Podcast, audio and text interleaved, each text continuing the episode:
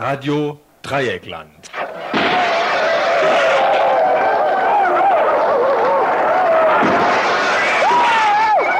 Tagesinfo.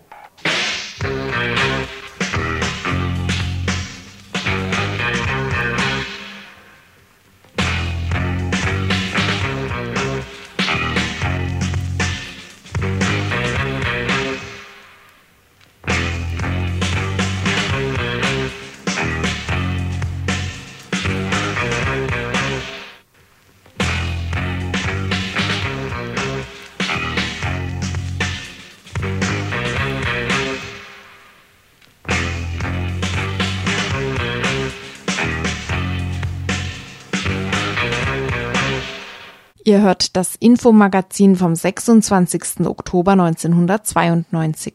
Fast vergessen, die Oktoberrevolution von neunzehnhundertsiebzehn.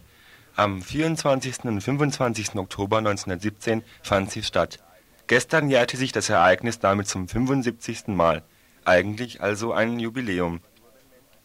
Aber nur wenn Mensch die Unwägbarkeiten des julianischen Kalenders außer Betracht lässt. Denn vierundzwanzigsten und fünfundzwanzigsten Zehnten des maßgebenden östlichen gregorianischen Kalenders entsprechen dem sechsten und siebten elften des westlichen julianischen Kalenders. Wir nehmen es nicht so genau und machen schon heute auf den fünfundsiebzigsten Jahrestag dieses denkwürdigen Ereignisses aufmerksam. Jubiläen sind ohnehin bürgerlich. Zum Thema Oktoberrevolution und zum Thema Revolution überhaupt haben wir ein ermunterndes Sprüchchen von dem inzwischen durch allseits anerkannten Philosophen Ernst Bloch in den Archiven gefunden, das wir euch nicht vorenthalten wollen. Wenn alle Bedingungen, heißt der Schlusssatz von Marx in der Einleitung, wenn alle Bedingungen zum Sieg der Arbeiterklasse erfüllt sind, wird der Auferstehungstag verkündet werden für das Verschmettern des gallischen Hahns. Wenn sich das gallische Westen setzen, dann ist das drin, denn hier wurde das noch nicht gesprochen. Und das große Verhängnis ist, dass die Revolution in Russland zuerst ausbrach und dann keine Nachfolge gefunden hat. Marx selber hat Russland als letztes Land betrachtet, wo das durchgehen kann. Mhm. Als erstes England. England, ja. Ja, und dann Deutschland. Und die Russen selbst haben Deutschland als, natürlich als das führende Land betrachtet. Mit Bebel und der Rosa Luxemburg. Radek und Lenin haben alle auf Deutschland gesehen, nicht? Und so fort. Also dies schweigt, dies ist ausgefallen, dies hat sich aber nicht als unwahr herausgestellt, sondern diese Prophezeiung wird einmal erfüllt werden und dann nach Russland getragen werden. Denn die russische Revolution ist in einem Land losgebrochen, das keine bürgerliche Revolution im Leib hat, also keine liberale Revolution. Keine individuelle, kein Individuum, keine Freiheitskategorie. Und noch nicht mal eine Gleichheitskategorie. Und noch nicht einmal eine Brüderlichkeitskategorie, sondern der Zarismus ist noch drin, weil es kein, kein siebzehnhundertneunundachtzig im Osten gegeben hat. Kurz und gut, der Westen hat noch nicht gesprochen. Grämt euch also nicht, wenn die Feierlichkeiten zum fünfundsiebzigsten Jahrestag der Oktoberrevolution nicht ganz so monumental ausfallen sollten, wie es Mensch in den Jahren zuvor gewohnt war.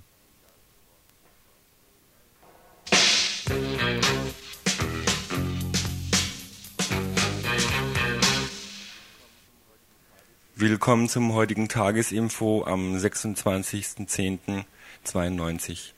Die Themen: Matavenero. Nach wie vor gibt es Leute, die es in der B R D nicht mehr aushalten und flüchten. Andere halten es gerade noch aus, sind aber auf der Suche nach mehr. So auch Karl. Er lebt mehr oder weniger illegal in einem ehemals verlassenen Dorf im Norden Spaniens zwischen Astorga und Ponferrada bei León. Warum und wie es dort zugeht, hören wir in einem Beitrag. Treffen südbadischer Bürgerinitiativen. Die Zeiten des Widerstandes im Dreieckland scheinen vorbei zu sein. Wenige arbeiten in Initiativen wie dem Wühl-Infozentrum oder engagieren sich gegen zunehmende Industrialisierung und Umweltzerstörung. Der Isolation der Umweltgruppen suchte ein zwangloses und durchdacht unkonventionelles Treffen zu begegnen. Wir führten ein Studiogespräch mit Jürgen Zipf und Frank Baum, Mitinitiatoren dieses Treffens. Kurdistan. Die Morde des türkischen Militärs an der kurdischen Zivilbevölkerung gehen weiter. Wir haben einen kurzen Bericht zu den jüngsten Ereignissen in Kurdistan. Schließlich bringen wir einen Beitrag zum Thema Beteiligung der B R D an den UNO-Friedenstruppen, ja oder nein. Wir führten ein Interview mit Jürgen Link, einem Journalisten bei der Zeitschrift Kulturrevolution. Er kommt zu einer differenzierten Lösung, die von dem Infoteam so nicht geteilt wird.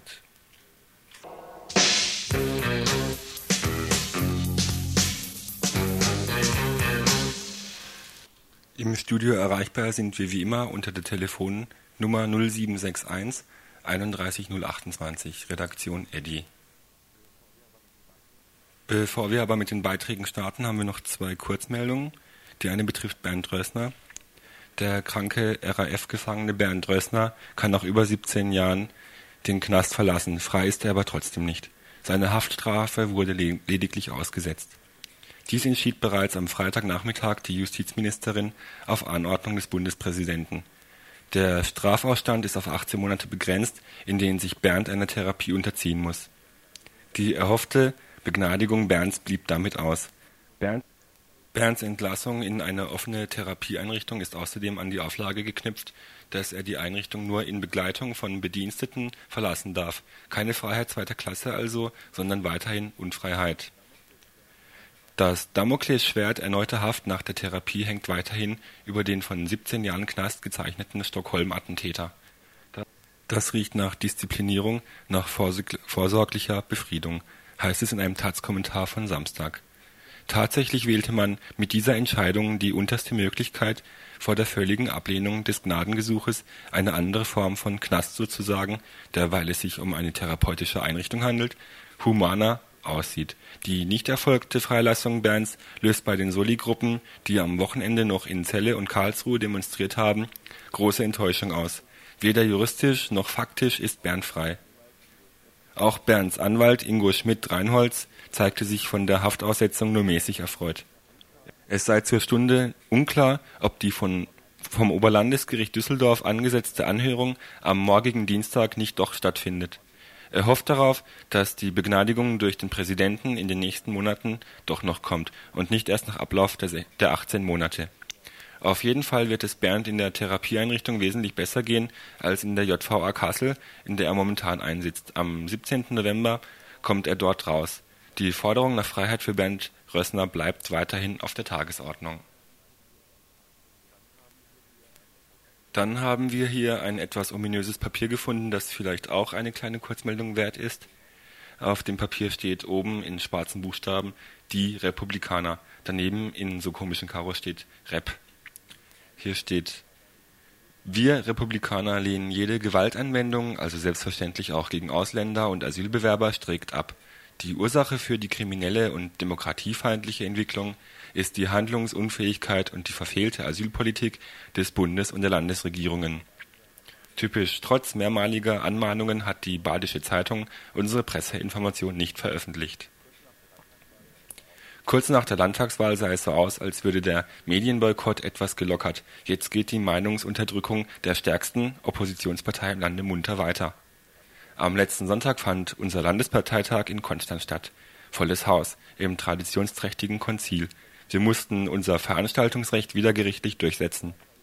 Auch militante Störaktionen aller möglichen extremistischen und linksradikaler Gruppierungen konnten den erfolgreichen Verlauf nicht beeinträchtigen. Mit großem Aufgebot hatte unsere Polizei uns gut abgesichert. Stehende Ovationen gab es für die Grundsatzreden unseres Bundesvorsitzenden Franz Schönhuber. Tenor, nicht mit Gewalt, sondern mit dem Wahlzettel werden wir eine bessere Politik für Deutschland durchsetzen. Das zu eurer Information.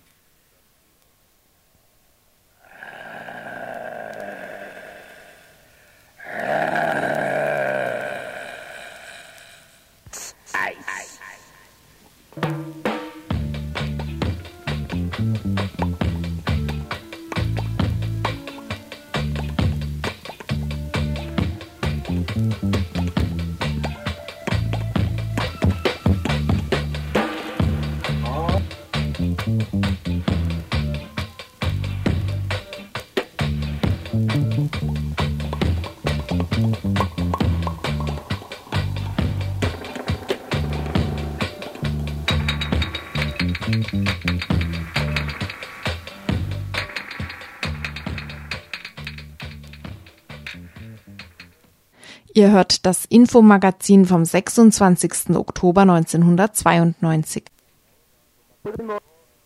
Ja, also Matavenero ist ein Ort, der auf den Resten einer alten Templerkultur wahrscheinlich entsteht, die vor rund tausend Jahren die Möglichkeit hatten, in diesem Tal zu leben.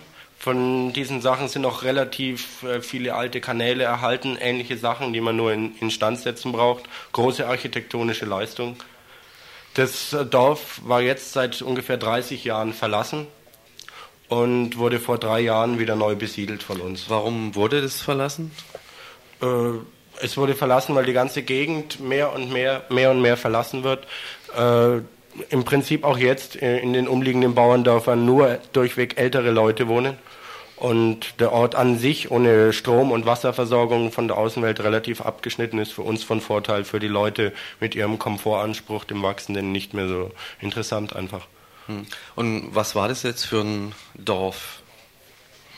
Es war ein Bauerndorf, ganz klar. An sich sind es zwei Dörfer. Wir haben jetzt vielleicht sogar vor, noch ein drittes Ort, einen dritten Ort zu pachten, wo bisher ein Hirte ist, dessen Nachbarschaft aufgrund von Brandrodung und ähnlichen Problemen uns nicht so zusagt, wo wir versuchen, da vielleicht diesen Ort auch noch dazu bekommen. Das ist von Fria. Und ansonsten gibt es noch unten im Tal Poi Bueno, wo eine alte Kirche steht, früher auch mal eine Mühle war und äh, wo jetzt auch schon äh, drei Familien leben.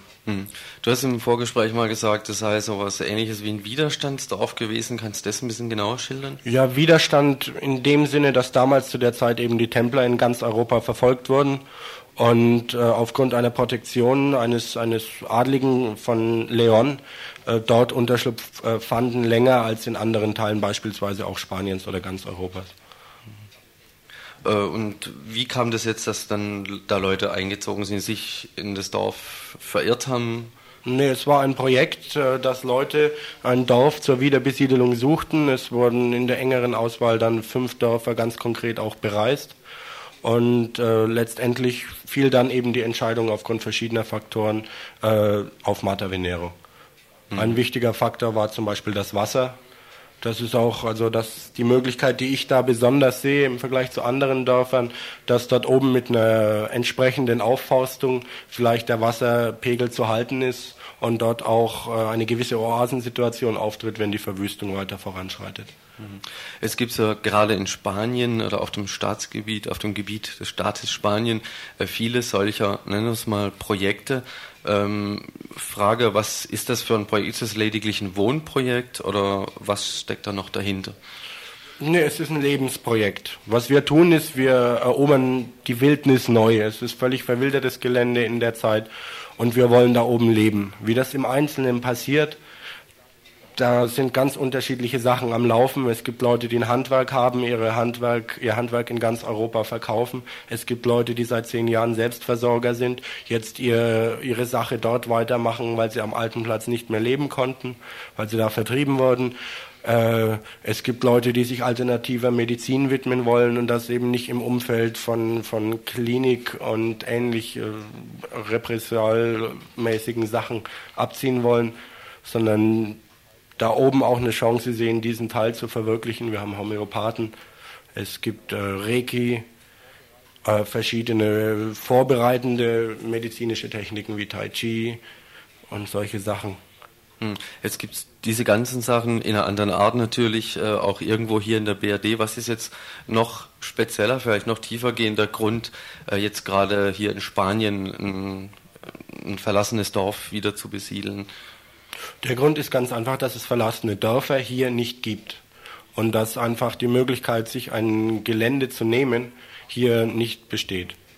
Pacht für solche Sachen in der Regel nicht zu bekommen sind und äh, dieser Ort, wie gesagt, für mich ist es eine Oase. Diese, dieser Ort ist völlig abgeschlossen von der Umwelt, er ist völlig eingeschlossen von Berghängen, was ihm auch klimatisch einen gewissen Schutz gibt. Auf der Höhe sind immerhin über tausend Meter und äh, Das macht diesen Ort an sich so interessant, weil nicht jeder mit dem Auto hinfahren kann, nicht jeder einfach da mit seinem ganzen Krimskrams, äh, seinem ganzen Technokram und all den Sachen einfach da einen invasieren kann, sondern schon auch eine gewisse Bereitschaft da sein muss, unter den Bedingungen zu leben und Lebensraum neu zu schaffen. Mit der Möglichkeit eben vielleicht es anders zu machen, besser zu machen. Hm. Äh, jetzt liegt das Dorf ja dennoch in dem Gebiet oder auf dem Gebiet des Staates Spanien-Frage. Äh, wie arg ist der Einfluss von äh, den spanischen Repressionsagenturen und von anderen Institutionen eigentlich auf die BewohnerInnen des Dorfes? Ist der überhaupt spürbar? Kommt da überhaupt mal Äh, irgendein Amt oder ein Polizei oder irgend Ähnliches vorbei, oder seid ihr da relativ in Ruhe? Wir sind da an sich völlig in Ruhe. Es kommen, wenn dann, angemeldete offizielle Besuche, beispielsweise vom Bürgermeister des zuständigen Regierungsbezirkes äh, oder solche Sachen. Von den Bullen wurden wir bisher eigentlich überhaupt nicht belästigt, irgendwie. Im Gegenteil, wir haben da einen recht guten Ruf in der Gegend, die lassen uns in Ruhe. Ebenso die Medien berichten weitgehend positiv über uns. Es gab einmal einen richtigen Schweineartikel in der spanischen Bild-Zeitung, wo also wirklich außer den Bildern, die wohl bei uns oben gemacht wurden, alles erstunken und erlogen war. Aber ansonsten war die Berichterstattung relativ gut, auch die Kontakte zu den umliegenden Dörfern, sofern sie sind, durch die Isolation bedingt, sind gut.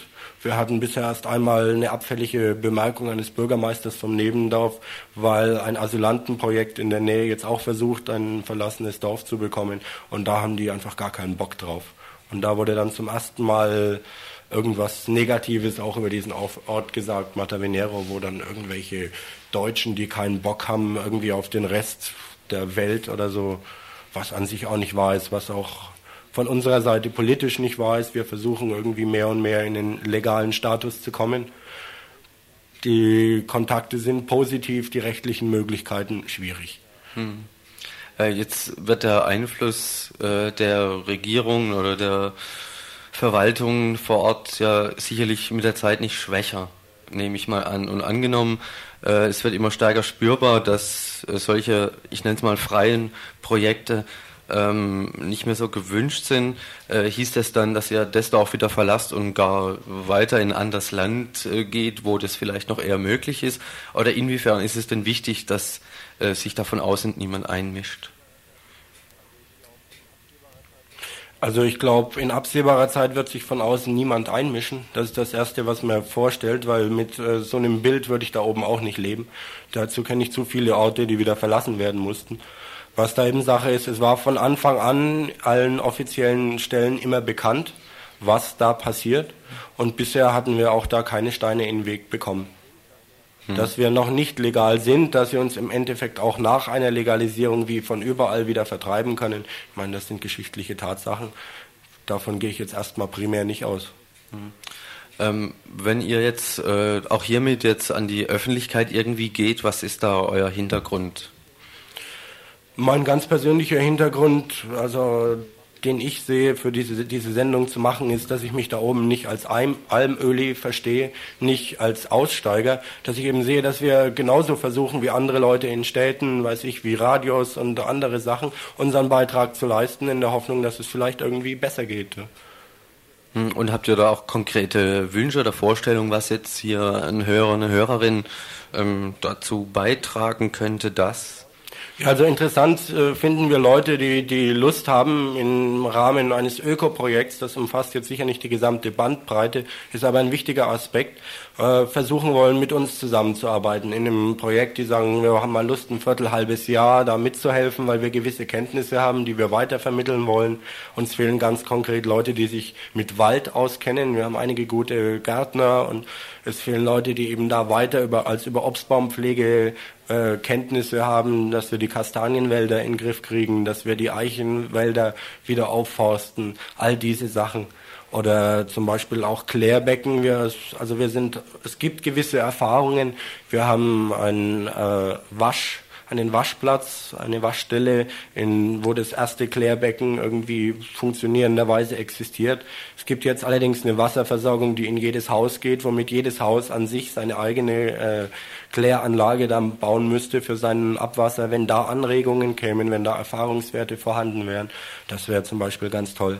Hm. Ähm, ansonsten ist der Alltag dort ja wohl nicht viel anders als, sagen wir mal, hier. Der Alltag, da wird es die gleichen Probleme geben wie in irgendwelchen Stadt-W Gs oder sonstigen. Also der Alltag ist primär erstmal von der Natur bestimmt, weil du kommst wirklich in die Wildnis, musst dir erstmal deinen Weg freischlagen zu deinem Platz und dann musst du dir deine Behausung bauen. Anschließend bist du mal mit all den Problemen beschäftigt, die dann eben mit Wärme, Nahrungsversorgung und Ähnlichem zu tun haben. Und von daher ist der Alltag also klar von völlig von dem Landleben, von dem Pionierleben bestimmt. Und ansonsten, ja, die Idee ist, ein Dorf zu sein. Und da ist natürlich, was so interaktiv abgeht, schon einiges geboten. Es ist eben ein Dorf. Da gibt's mal dies und das und jenes. Und wir wollen schon auch uns als Dorf verstehen, also eine Einheit bilden, also politisch auch Entscheidungen für uns treffen, um uns weiterzubringen, um uns im Zweifelfall zu schützen auch. Und ja, da ist dann schon auch so ja einiges los, wie in jeder Gruppe in der Größe. Mhm. Ähm, wolltest du jetzt noch was Bestimmtes loswerden? Vielleicht nochmal zu sagen, wo das ist oder wie die Leute, die sich dafür interessierten. Ja, was ich auf jeden Fall noch sagen wollte, ist, äh, dass wir zum Beispiel eine Schule haben, die bisher auch noch anerkannt ist. Es werden aber irgendwie auch von, von spanischer Seite bestimmt in absehbarer Zeit mal Leute kommen, die das kontrollieren, was da gemacht werden. Und bisher macht also hauptsächlich eine Lehrerin die Schule. Der Rest, das sind Elternteile, die tageweise oder spontan da mitwirken. Und also die Schulbildung könnte schon noch verbessert werden, wenn da Leute noch ganz konkret mitwirken würden, wenn die da eine Weile mitmachen würden, vielleicht öfter. Mir ist das ein ganz großes Anliegen, dass diese Schule also weiterhin wächst und aus den Kinderfüßen wirklich zu einer funktionsfähigen Schule wird für unsere Kinder. Kinderschule musste das wohl heißen. Tja, wir hatten noch gefragt, ob Monte Vaniero ein Ort ist für Wohlstandsflüchtlinge. Karls Antwort, ich bin nicht auf der Flucht, ich bin auf der Suche. Wer auch auf der Suche ist und wer denkt, das könnte ihr ihm zusagen, die Adresse von Monte Vaniero ist beim Info erhältlich. Passend zu dem Beitrag spielen wir jetzt ein Stückchen von der baskischen Punkband La Polla Records. Ihr hört das Infomagazin vom sechsundzwanzigsten Oktober neunzehnhundertzweiundneunzig.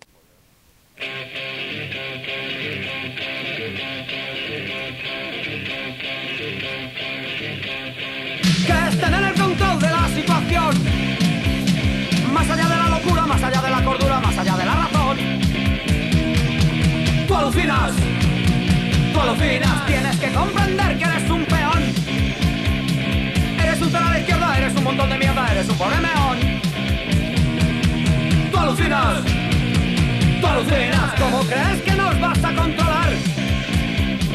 Nunca vas a irte de aquí, aunque tú creas que sí, no te nos escaparás. Tú alucinas, tú alucinas.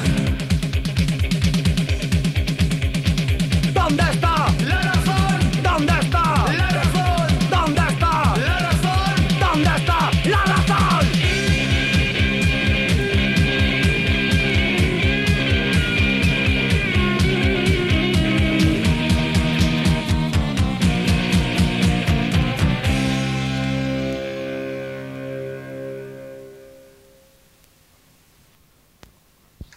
Also am Wochenende, am vergangenen Samstag, gab es hier von den verschiedenen Bürgerinneninitiativen Südbadens ein Treffen.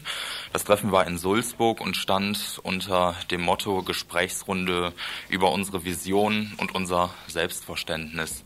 Zunächst einmal, es gab ja schon bisher regelmäßige Treffen von verschiedenen Bürgerinneninitiativen. Was sollte nun dieser ja doch groß aufgemachte Aufruf Äh, zu einem zwanglosen und durchdacht unkonventionellen Treffen?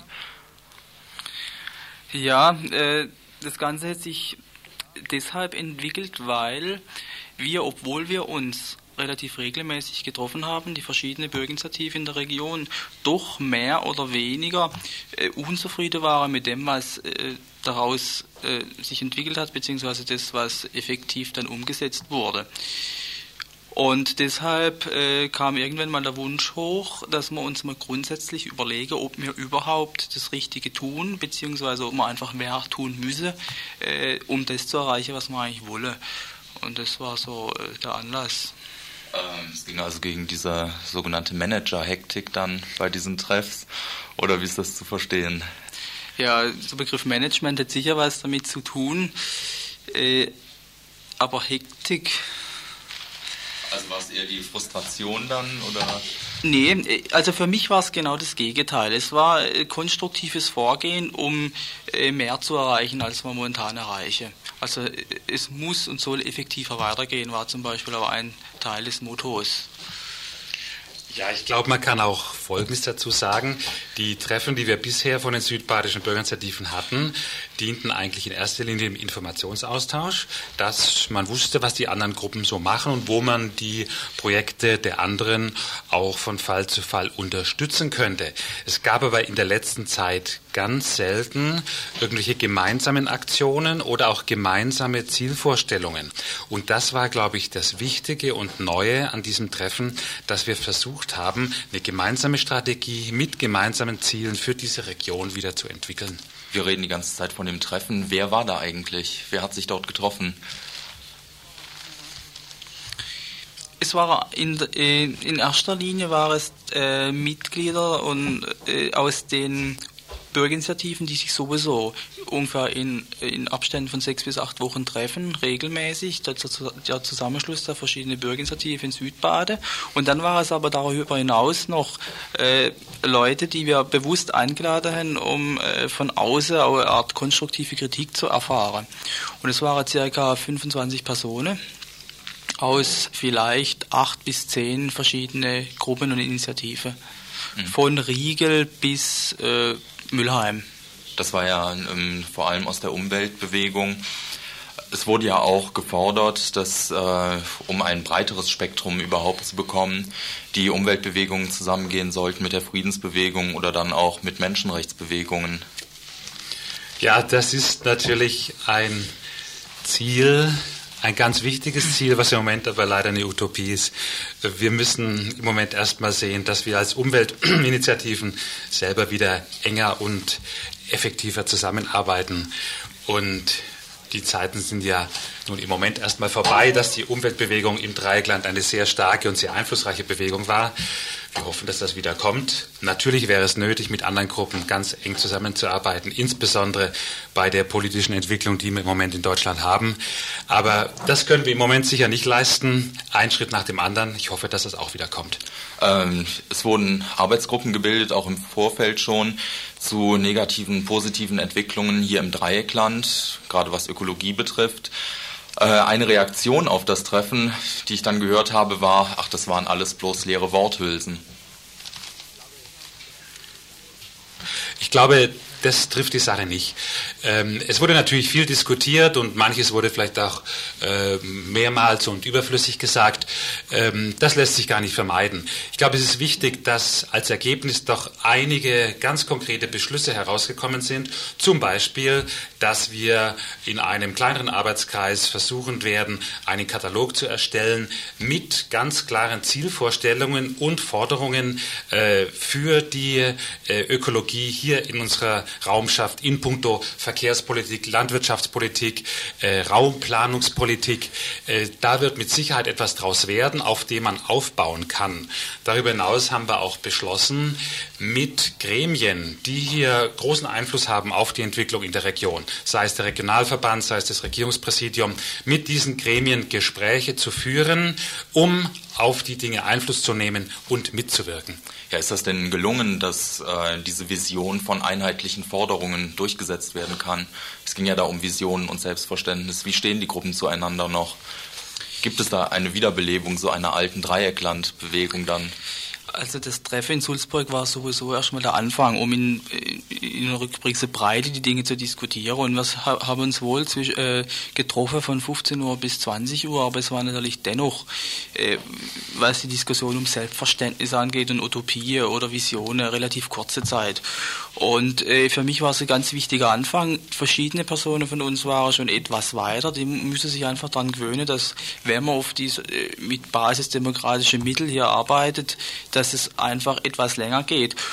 Und ich habe nicht das Gefühl, oder ich habe das Gefühl, dass wir uns eigentlich bei den grundlegenden Dingen getroffen haben. Es gab keine Debatte, ob das jetzt richtig ist, was wir tun oder nicht, sondern äh, wir haben uns, es war uns eigentlich klar, dass äh, eine Strategiediskussion, ob man jetzt nur äh, einen Bauplatz besetzt oder ob man nur Bündnisse eingeht mit, mit Partei oder sowas, dass das überhaupt nicht stattgefunden hat, sondern dass es klar war, äh, wir müssen konstruktiv mitgestalten und die Frage, wie stellen wir uns diese Region vor, das hat, hat eigentlich diese Visionen überdeckt und das war eigentlich von, von allen äh, Teilnehmenden anerkannt, dass wir diese Frage füllen müssen mit unseren eigenen Inhalten.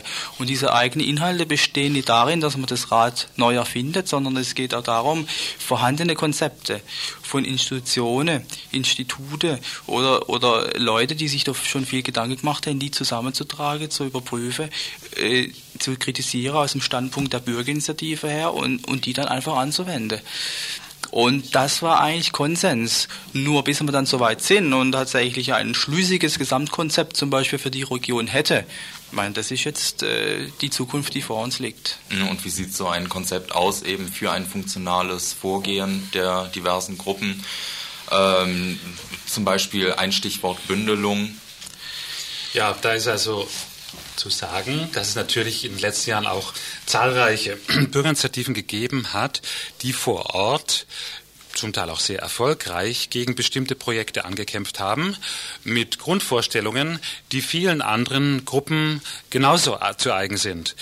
Was gefehlt hat in den letzten Jahren, war ein Zusammengehen dieser Bürgerinitiativen, auch unter dem Aspekt, mal zu überlegen, wie soll die Region als Ganzes in Zukunft aussehen? Wie wollen wir da gemeinsam mitgestalten?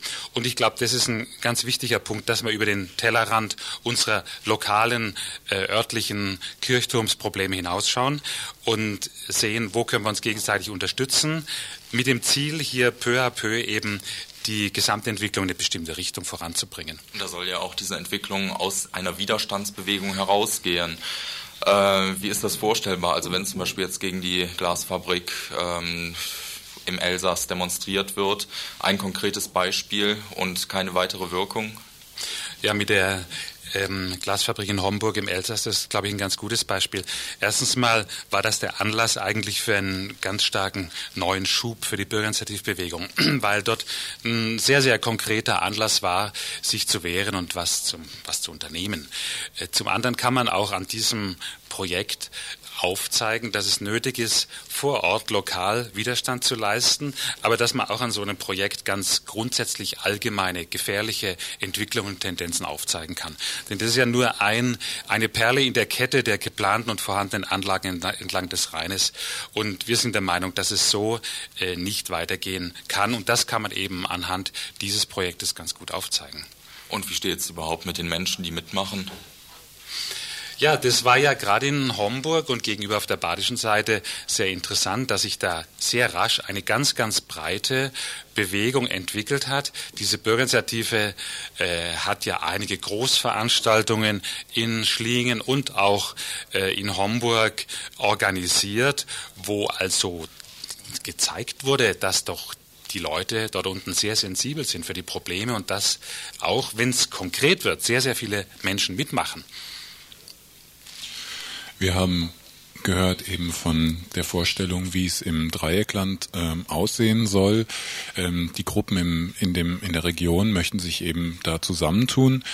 Jetzt äh, wird eben aber auch seit Wiel deutlich, seit meinetwegen jetzt aber auch der mh, ja, verstärkten Renaissance der Kernkraft in Osteuropa, ähm, verstärkt durch eben auch solche, solche äh, Fälle wie Mülltransporte und so weiter, ähm, dass äh, ja die dass die Industrie beziehungsweise die Politik auch bereit ist, äh, gewissermaßen solchen, solche lokalen, ähm, äh, so einen lokalen Widerstand zu unterlaufen, eben durch Export der Probleme. Das heißt also, dass sie, äh, solche Gruppen und so ein lokaler Widerstand ja auch aufpassen muss, so einem, so einem Sankt Florians-Prinzip ähm, nicht zum Opfer zu fallen. Wurde das auch besprochen? Das wurde nicht besprochen und ich glaube deshalb, weil uns das eigentlich klar ist. Also unser Hintergrund ist ja eigentlich der, dass aufgrund unserer langjährigen Beschäftigung mit der ganzen Angelegenheit beziehungsweise mit Umweltfrage bei uns das Bewusstsein vorhanden ist, dass man was isoliert eigentlich nicht betrachten kann. Inwieweit das bei jedem Einzel der Fall ist, das ist sicher schwierig, aber als Gesamtgruppe kann ich das einfach mal hier behaupten und da fällt mir jetzt eine, eins dazu ein. Wenn wir uns als Gruppe verschiedener Umwelt äh, Bund, äh, Bürgerinitiative zusammenschließen und diese Dinge versuche zu durchdenken, dann ist es ja schon mal ein Schritt in die Richtung, dass nicht jede Gruppe für sich irgendwas macht. Und dann ist ja schon mal ein ganz großer Fortschritt. Und dass wir Teil Ökobilanz, wie sie von der Industrie gemacht wäre, zum Beispiel Mais zum Durchatmen oder recycelbares Autohandschuhfach, äh, dass uns das eigentlich stinkt und dass man das anprangern möchte, das ist eigentlich selbstverständlich, inwieweit man den großen Kreis um die ganze Erde nachher schließen kann als Gruppe in, im Dreieckland. Das ist natürlich eine sehr schwierige Frage und, und äh, selbst Leute, die sich beruflich ständig damit beschäftigen, äh, wäre da sicher keine abschließende Antwort wissen. Aber ich denke, es geht auf keinen Fall darum zu sagen, wir wollen hier nicht den Müll und machen einfach weiter so und der Müll soll dann irgendwo außerhalb von Europa landen. Äh, das ist mit Sicherheit nicht unser Anliegen. Also euer Motto geht dann eher so auf, in Hinsicht mitgestalten, eine neue Dynamik schaffen.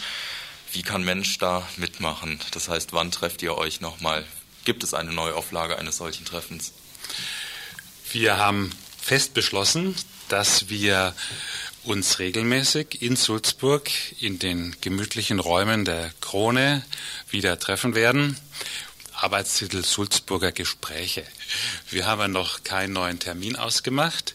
Das sind dann so die grundsätzlichen Diskussionen. Wir werden dazwischen auch unsere regelmäßigen Arbeitstreffen weiterhaben, alle sechs Wochen etwa. Jürgen, weißt du, wann das nächste Treffen ist? Ich habe es jetzt nicht im Kopf. Jürgen, kann man, ja, kann man übers Radio dann sicherlich nochmal bekannt geben, weil wir natürlich froh sind, äh, wenn neue Interessenten mit dazustoßen. Jeder Mann, jede Frau ist herzlich dazu eingeladen. Ja, und darüber hinaus gibt es dann eine Arbeitsgruppe, die beschäftigt sich jetzt konkret mit dieser Frage, wie soll es in unserer Region weitergehen? Das heißt, die, die Gruppe trägt zusammen, was es an Konzepte gibt, bereits an Überlegungen, die wir nutzen können und die wir als Zielvorstellungen dann formulieren und mit denen wir dann versuchen, diese Ziele durchzusetzen. Ob das dann beim Regierungspräsidium ist oder... Äh, Regionalverband. Beim Regionalverband oder wo das dann sein wird, das muss man dann im Einzelnen diskutieren, aber es ist erstmal wichtig, dass wir für uns davon weg, für uns davon wegkommen, nur äh, Feuerlöscher zu spielen, sondern dass wir für uns auch Konzepte haben, die für uns zumindest schlüssig sind. Und ganz schwierige Fragen sind dann sicher, zum Beispiel, was ist mit dem Wirtschaftswachstum oder mit den Arbeitsplätzen? Wie sehr muss man da äh, so weitgehende Gedanken und, und äh, Konzeptinhalte haben, dass man auch diese Probleme in sich lösen kann. Und wann trifft sich diese Arbeitsgruppe? Diese Arbeitsgruppe wird sich treffen am zwölften November das erste Mal. Das ist praktisch das Resultat aus dieser, aus dem Treffen in Sulzburg. Und das wird auch in Sulzburg dann sein? Nein, das wird sein in Heidersheim. Im Kreuz, zwanzig Uhr.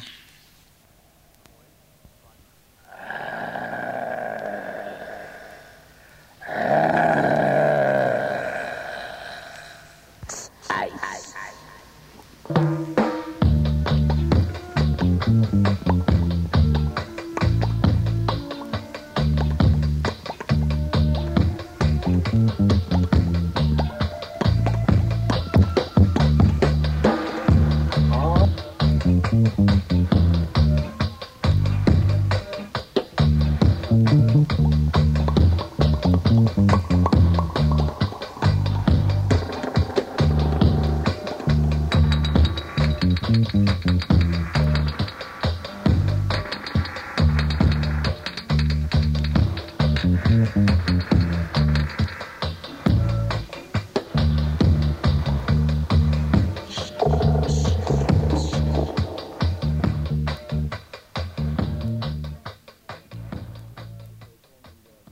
Ihr hört das Infomagazin vom sechsundzwanzigsten Oktober neunzehnhundertzweiundneunzig.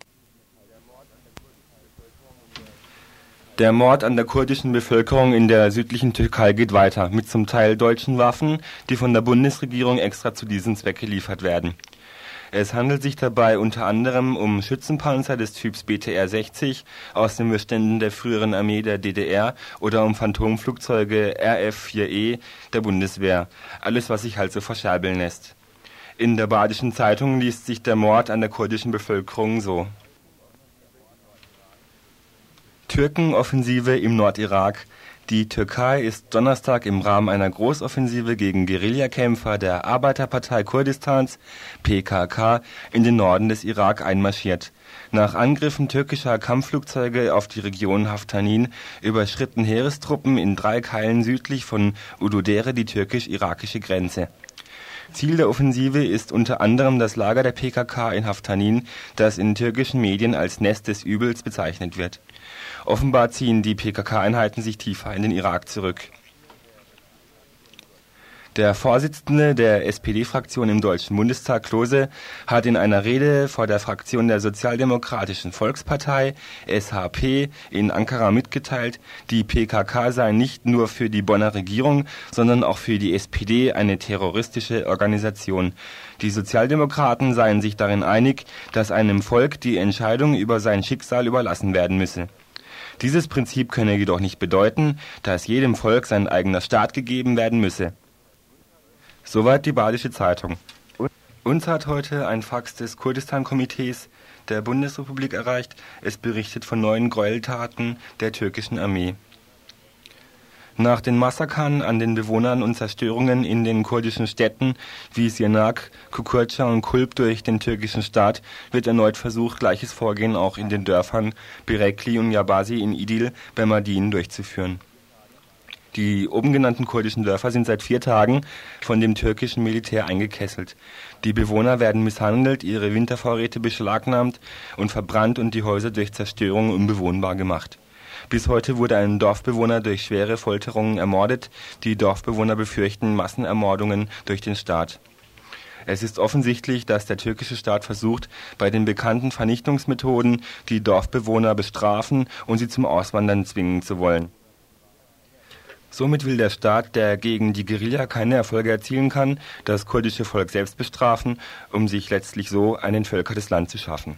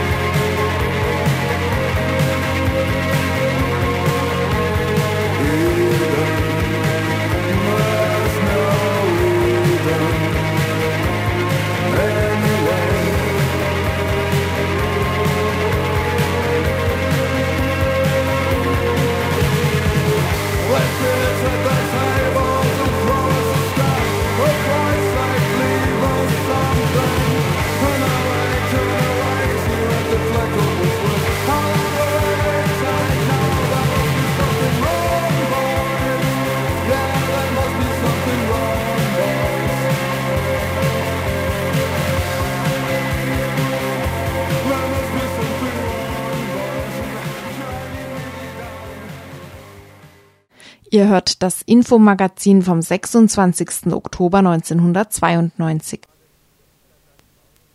Gut, die erste Frage, ich lehne mich da ganz an diesen Artikel an, ist ja, dass in der momentanen Blauhelm-Debatte ein bisschen unter den Tisch fällt, dass man Ihrer Ansicht nach zumindest Blauhelme von Blauhelm unterscheiden muss, dass das zwei verschiedene Sachen gibt. Können Sie das gerade nochmal erklären?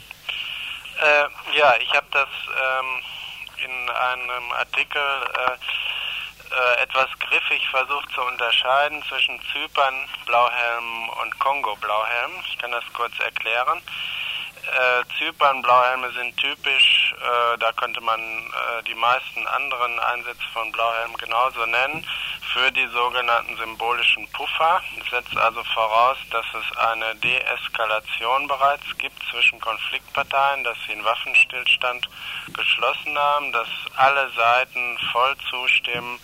Es sollen Blauhelme eben äh, zur Deeskalation eingesetzt werden, die dann symbolisch bewaffnet sind. Äh, das ist also äh, sicherlich ein Modell, dem ich zum Beispiel auch äh, voll zustimmen würde und was eine Errungenschaft der UNO ist. Man muss dazu sagen, das steht nicht in der UNO-Charta, das hatte die UNO früher im Anfang gar nicht vorgesehen, sondern das hat sich so ad hoc ergeben. Das ist also auch vom Sicherheitsrat jederzeit wieder zu ändern. Da gibt es überhaupt keine juristische oder völkerrechtliche Basis, die irgendwie fest und fix wäre. Ja, und das äh, zeigt sich dann gleich, dass es eben auch andere Blauhelme gegeben hat äh, im Kongo-Krieg neunzehnhundertsechzig bis fünfundsechzig. Äh, da hat es, ich, man könnte es auch nennen, zwei Stufen Blauhelme gegeben, denn zunächst wurden vom Sicherheitsrat äh, Blauhelme eben auch zur Deeskalation dorthin geschickt, wie eben beschrieben. Und dann tagte der Sicherheitsrat und sagte, ähm, die Lage hat sich jetzt geändert, wir geben den Blauhelmen jetzt einen offensiven Auftrag. Die wurden auch entsprechend verstärkt, äh, anders bewaffnet und bekamen dann zum Beispiel äh, den Auftrag, Katanga zu stürmen.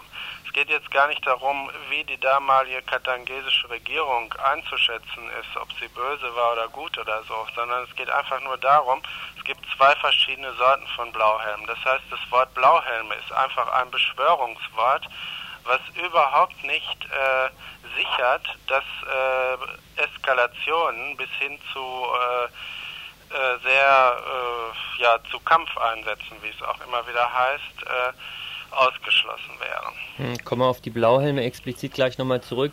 Eine andere Sache, wo Sie auch schreiben, wo es im Grunde auch zwei gibt, die UNO als äh, zwei Gesichter. Zum einen als ähm, friedliche, friedliebende Völkervertretung mit dieser Pufferfunktion auch zwischen kriegsführenden Völkern oder so hm. und dann als G sieben Polizei. Und gerade da finden Sie auch nochmal sehr spannend, was eigentlich die Bundesrepublik da für eine Rolle spielt, nämlich gerade in der Frage dann, wie sehr ähm, die G sieben damit die neue Weltordnung durchsetzen kann. Können Sie auch das nochmal kurz erklären? Äh, ja, das, äh, da gehe ich davon aus, dass äh, sich die UNO äh, ein paar Mal schon, nicht zum ersten Mal, ein paar Mal vollständig geändert hat. Äh, die, die UNO ganz im Anfang war fast, kann man sagen, eine Weltdiktatur der Siegermächte des Zweiten Weltkrieges. Das ist auch in ihrer Charta festgeschrieben worden. Die einzige wirklich völkerrechtlich souveräne Instanz der UNO ist ja, ist ja der Sicherheitsrat, nicht? Die Vollversammlung hat ja gar keine irgendwie völkerrechtliche Verbindlichkeit.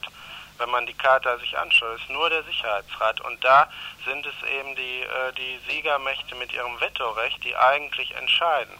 Dann hat es allerdings äh, lange Zeit während des Kalten Krieges eine andere UNO ge- gegeben, die also heute die meisten Leute auch noch im Kopf haben und auf die sich irgendwie die S P D ja mehr oder weniger naiverweise, muss man sich ja sagen, äh, beruft. Äh, nämlich die UNO, die tatsächlich auf Deeskalation ausgerichtet war, auf Vermittlung, die auch eine gewisse Demokratisierung anstrebte, die auch ein gewisses Gewicht der Völker der Dritten Welt zuließ und so weiter, was sich ja alles daraus erklärt, dass die Supermächte, damals noch zwei, sich gegenseitig neutralisierten. Das ist ja vorbei. Das heißt, wir haben jetzt ja wieder eine vollständig andere UNO. Und der letzte G sieben Gipfel in München mit den sofort anschließenden Gipfeln äh, der K S Z E und der W E U in Helsinki haben ja gezeigt, dass de facto praktisch heute, ich meine, der Golfkrieg hat es auch schon gezeigt, sogar sehr drastisch, die G sieben, die Gruppe der sieben reichsten Länder der Welt, wie es heißt, dass die heute eigentlich über der UNO stehen und dass sie die UNO, die K S Z E, die NATO, die W E U, alles was es da gibt, als jeweils untergeordnete, von Fall zu Fall einsetzbare Instrumentarien ihrer Weltpolitik, Weltpolizeipolitik äh, betrachten. Sonst wäre es ja ganz unsinnig, dass es die G sieben sind, die äh, äh, heute hauptsächlich auch militärische Sachen diskutieren und äh, beschließen, also in München eben die Jugoslawien-Frage und auch andere Fragen, die sich aus dem Zerfall der Sowjetunion ergeben. Das, ja, das dafür ist das Stichwort Neue Weltordnung. Das ist von George Bush formuliert worden. Es ist natürlich nicht festgelegt, aber man kann das etwa so formulieren, dass die G sieben, die sieben reichsten Länder, besonders die einzig verbliebene Supermacht, sich vorbehalten, zu entscheiden, was jetzt die Weltordnung gefährdet oder nicht. Auch zu entscheiden, welche Menschenrechtsverletzungen äh, sanktioniert werden sollen oder welche nicht. Das ist eben diese Einäugigkeit äh, der, Welt- der G sieben Weltpolizei, wenn man so will, die sagt, wenn der Irak Kuwait besetzt und annektiert, muss zugeschlagen werden. Aber niemand käme auf die Idee, der Türkei etwa ein Ultimatum zu stellen, weil sie schon seit fast zwanzig Jahren, was weiß ich, also Nordzypern äh, gegen alle UNO-Beschlüsse und so weiter überfallen, annektiert hat, quasi annektiert hat und nicht dran denkt, also äh, da irgendwie abzuziehen. Niemand käme auch nur die, auf die Idee, das zu vergleichen. Oder wenn äh, Herr Suharto, der sicherlich so viele äh, Leute auf dem Gewissen hat, wie Herr Saddam Hussein, wenn der äh, Westpapua annektiert und wenn der Osttimor annektiert und so weiter, käme niemand auf die Idee, dem ein Ultimatum zu stellen. Das heißt eben, äh, die G sieben behalten sich vor zu sagen, was wollen wir sanktionieren, was wollen wir nicht sanktionieren und setzen dann ad hoc die UNO ein. Und das ist ein ganz anderes UNO-Modell als das, was man sich so unter Völkerverständigung, unter, unter demokratischer Weltfamilie und so weiter vorstellt. Hätte es denn da Ihrer Ansicht nach noch große Unterschiede, ob eine Bundesrepublik Deutschland sich an solchen Einsätzen beteiligt oder nicht? Weil Mitglied im Sicherheitsrat zum Beispiel stimmberechtigt, das sind Sie ja nicht. Äh, nein, aber äh, es gibt ja durchaus Tendenzen, die sagen, ähm, und daran sieht man eben, dass es durchaus dieses Modell der G sieben oder Neue Weltordnungs-UNO gibt in, in bestimmten äh, Köpfen, äh, die sagen, Deutschland und Japan müssen äh, als ständige Mitglieder in den Sicherheitsrat hinein und müssen das Vetorecht bekommen. Äh, das würde auch ganz diesem Modell entsprechen, dass eigentlich die G sieben das entscheidende, also die entscheidende Hegemonie über die Welt ausübt und entscheidet, was zu sanktionieren ist und was nicht zu sanktionieren ist. Und dann ad hoc Instrumente einsetzt, mal die NATO, mal die UNO und so weiter, wie das gerade äh, passt. Mhm. Ähm, nun hat die Bundesregierung gesagt, also äh, ja, vielleicht mal später, wir drängen uns erstmal nicht, wir wollen nicht sofort das äh, Vetorecht bekommen.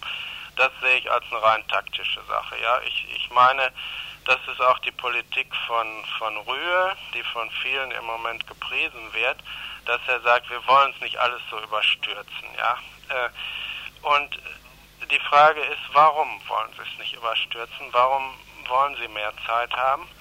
Ich glaube, das Entscheidende ist, dass die deutsche Bevölkerung, mindestens ein großer Teil, überhaupt nicht vorbereitet und auch nicht willens ist, dass Deutschland diese Weltpolizistenrolle für die G sieben übernimmt. Das heißt also, dass es für uns genauso normal, in Anführungszeichen, wird wie, wie für die U S A, England und Frankreich. Ja, ich weiß nicht, im Schnitt jedes Jahr so und so viele Militäraktionen irgendwo in Afrika, Asien, Lateinamerika oder sonst wo durchzuführen. Mhm. Äh, die Bundeswehr ist ja mit vollständig anderen äh, Ursachen und Gründen aufgebaut worden, nämlich wenn wir direkt überfallen werden vom Osten, äh, dass wir uns dann verteidigen, dass wir unser Territorium, unser Volk und so weiter verteidigen. Und wenn jetzt also etwa äh, Bundeswehrtruppen bereits in Kambodscha stehen, wenn auch zunächst erst nur Sanitäter, aber immerhin Bundeswehrsoldaten, äh, dann fragt man sich ja, was tun Deutsche in Kambodscha? Das könnte man sich ja fragen. Ne? Mhm. Und äh, jetzt also der nächste Schritt ist jetzt schon ein Zerstörer- und Marineflugzeuge äh, in der Adria, in, in, in der Nähe Jugoslawiens. Und wenn man sich mal anschaut, wie viel mehr bewaffnete Konflikte es seit dem Zusammenbruch der Sowjetunion und eben der neuen Weltordnung äh, gibt, dann kann man sich denken, dass also in den nächsten Jahren wird es immer mehr und immer mehr geben. Und äh, Rühe nimmt, nehme ich mal an, äh, geht davon aus, dass eben die Bundeswehr sozusagen dann schrittweise hineinwächst in diese Weltpolizistenrolle, und er will das nicht äh, irgendwie überstürzen. Auf der anderen Seite gibt es ja auch solche Leute wie den verteidigungspolitischen Sprecher der Unionsfraktion, Paul Breuer, der jetzt schon ganz offen sagt, also eine Beschränkung auf diese Blauhelmfunktion ist gar nicht praxisorientiert, also das ist sowieso Unsinn, wo selbst also dann in, in der C D U noch offen gesagt wird, dass es, dass es quasi nur ein erster Schritt ist und dass es dann gleich weitergehen muss. Witzigerweise, von der Seite würde man das ja erwarten, haben wir jetzt vor zehn Tagen auch ähm, Friedensforschungsinstitute aus Hamburg, Frankfurt und von der evangelischen Kirche kundgetan, dass tatsächlich so etwas da sei wie eine weltpolitische Verantwortung. In der Frankfurter Rundschau heißt es heute, äh, es gab bisher eine außenpolitische Abstinenz der Bundesrepublik Deutschland und dieser Rolle müsste sie endlich gerecht werden, ähm, da, da was zu ändern. Woher kommen denn die Tendenzen jetzt plötzlich, dass, dass die Bundesrepublik Deutschland da im Weltmaßstab tätig werden muss, was bis hin zu Friedensforschungsinstituten bestätigt wird? Ja, ich meine, äh, das ist äh, in der Tat nicht erstaunlich, wenn man weiß, wie diese Friedensinstitute also seit langer Zeit schon äh, tendieren und dass sie eben äh, zum Beispiel einfach die Augen davor verschließen, zum großen Teil, dass UNO nicht gleich UNO ist, dass also durch, durch die äh, Tatsache, dass es nur noch eine Supermacht gibt äh, und äh, dass die G sieben im Grunde jetzt das höchste Gremium sind in der Welt, dass die UNO ihre Qualität ganz verändert hat. Das haben die meisten äh, Friedensforschungsinstitute nicht wahrgenommen, vielleicht auch, weil so Forschungsinstitute immer mit einem gewissen Rückstand hinter der Entwicklung herhinken. Die haben eben ja bis vor kurzem noch äh, dran geglaubt, dass eben die große Gefahr ist, die atomare Konfrontation zwischen Ost und West, und dann plötzlich fielen sie aus allen Wolken, dass sie das ungeheuer übertrieben hatten, diese Gefahr. So wie sie diese Gefahr wahnsinnig übertrieben hatten, so unterschätzen sie meines Erachtens von Anfang an die Gefahr der Eskalation Nord-Süd. Ihr hört das Infomagazin vom sechsundzwanzigsten Oktober neunzehnhundertzweiundneunzig.